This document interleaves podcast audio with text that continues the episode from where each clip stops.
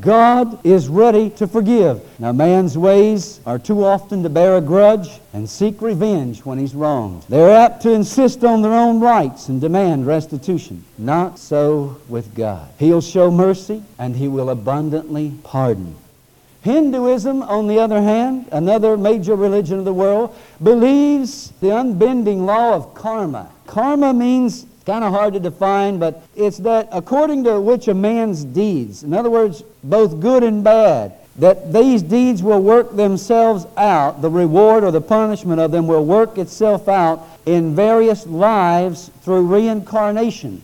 So, in other words, to someone who is a Hindu, he may believe that he's not been a very good religious person. So, he believes he may come back to this earth in another life, reincarnated as a dog or a cow, and they have a special fondness for cows. That may sound strange to you, but there are many people who are held in this bondage of feeling that they've somehow got to work this out through reincarnations and there isn't the concept of instantaneous, on the spot forgiveness of God. The only way they can escape is through some special insight into some allegedly releasing truth. And so they strive with an introspection of trying to find this light.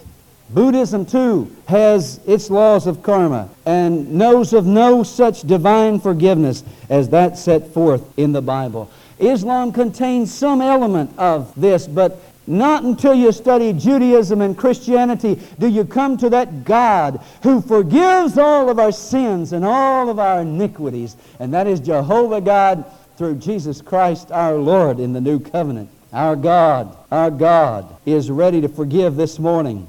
Also, I can see God's power of forgiveness in the very thing that motivates God to forgive. One of the things that motivates God to forgive you and I, according to Psalm 78 and verse number 38, is our weakness. Our weakness.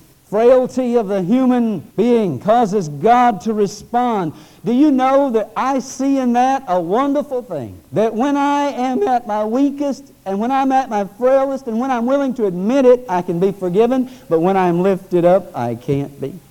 God have mercy on me, a sinner.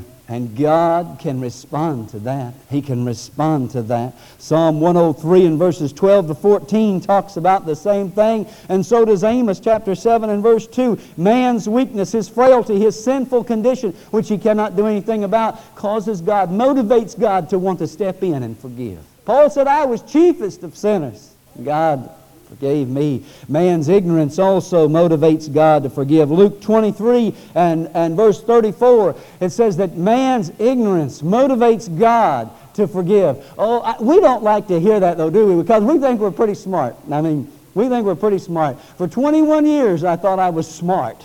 And then God showed me how dumb I was, how ignorant I was. Circumstances beyond man's control is another thing that motivates God to forgive you.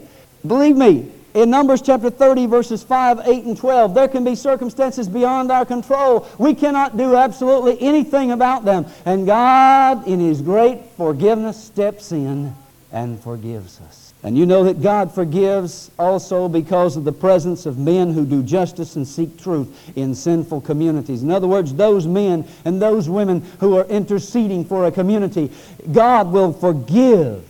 God will forgive on the basis of that or because of that.